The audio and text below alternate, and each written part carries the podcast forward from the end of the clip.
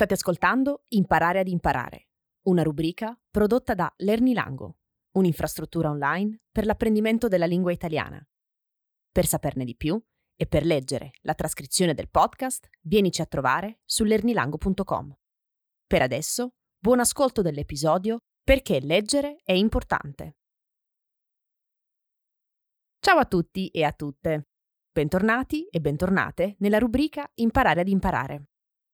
Oggi continuo a parlare dei frame, ma questa volta mi soffermerò sul loro rapporto con la lettura di testi narrativi. Partirò spiegando come frame e lettura narrativa sono collegati e continuerò poi col descrivere i benefici di questo tipo di lettura per l'apprendimento linguistico. Per farlo, riprodurrò a parole mie quanto scritto da Simone Giusti nel saggio Insegnare con la letteratura, in questo saggio, Giusti parla degli effetti benefici della lettura di testi narrativi e di come sfruttarli in classe, a scuola, con studenti e studentesse, per insegnare attraverso la letteratura.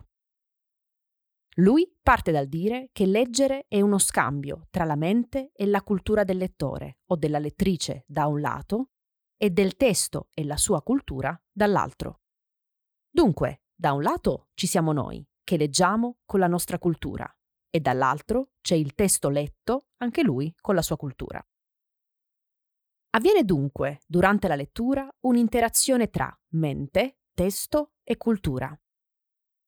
Nello specifico, aprendo un libro ed incominciando a leggerlo, possiamo sperimentare due tipi di scenari.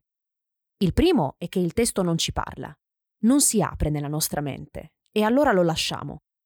Il secondo è che il testo ci prende ed incomincia a svolgersi proprio come un film sullo schermo nella nostra mente.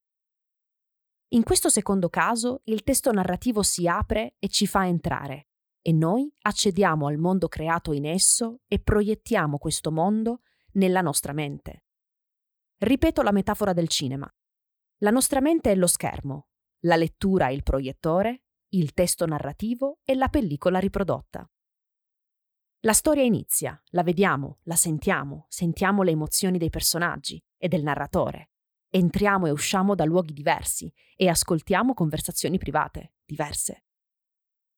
Sentiamo, insomma, per estensione, le emozioni dei personaggi e viviamo, per estensione, la storia narrata. Secondo Giusti, vivere la storia per estensione ha su noi lettori e lettrici due grandi benefici. Il primo è quello di allenare la nostra empatia, il secondo è quello di modificarci, nel senso che la lettura ci modifica. Vivendo per estensione, infatti, ci riprogrammiamo, perché la nostra cultura si incontra con un'altra e da questo incontro nasce una riprogrammazione di ciò che siamo, un nuovo equilibrio.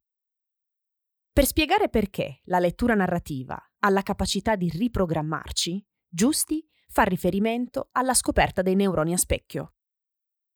I neuroni a specchio sono dei neuroni che si attivano quando osserviamo le azioni di altri soggetti. Si attivano cioè riflettendo le azioni degli altri.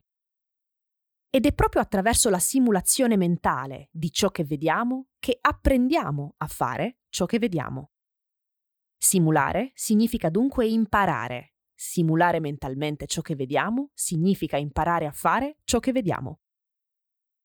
La scoperta però più interessante è legata al fatto che questi neuroni non si attivano solo quando vediamo un'azione, ma anche quando qualcuno ci racconta questa azione, quando sentiamo qualcuno raccontare questa azione.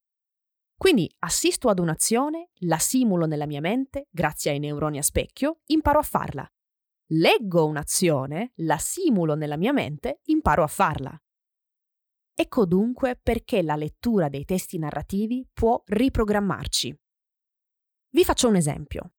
Negli anni 70, negli Stati Uniti, due psicologi hanno provato a modificare l'atteggiamento dei bambini bianchi di una seconda elementare nei confronti dei loro compagni afroamericani, inserendo personaggi di etnie diverse nelle loro letture, nelle letture di questi bambini bianchi. Ciò ha avuto un'influenza positiva sui bambini, che hanno sviluppato una maggiore empatia nei confronti dei loro compagni di etnia diversa. Leggendo storie con personaggi di etnie diverse, i bambini hanno riprogrammato il loro atteggiamento nei confronti dei bambini afroamericani. Questo è uno dei tanti esempi di come la narrazione può riprogrammarci. C'è un estratto di La lettera rubata di Edgar Allan Poe che secondo me spiega questo concetto molto bene. Ve lo leggo. Quando desidero sapere fino a che punto un mio compagno è intelligente, o stupido, o buono, o cattivo, o quali sono i suoi pensieri in un determinato momento, io uniformo l'espressione della mia faccia, il meglio che mi riesce, con l'espressione di quella dell'altro. E poi aspetto di vedere quali pensieri o quali sentimenti si formino nella mia mente o nel mio cuore, tali da fondersi o corrispondere all'espressione esteriore.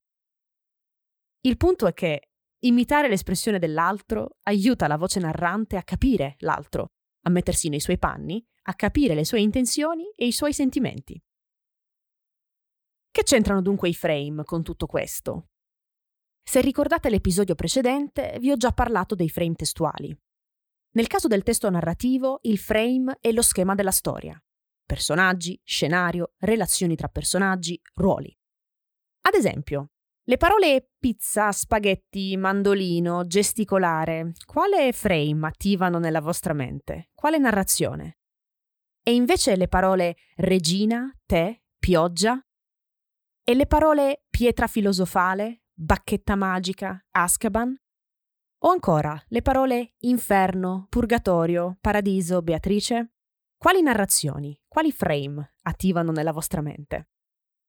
Parto proprio da questi esempi per parlarvi del primo beneficio per l'apprendimento linguistico della lettura. Più leggete, più frame o schemi di storie archiviate, più frame o schemi di storie archiviate, più sarete in grado di comprendere il contenuto di altri testi.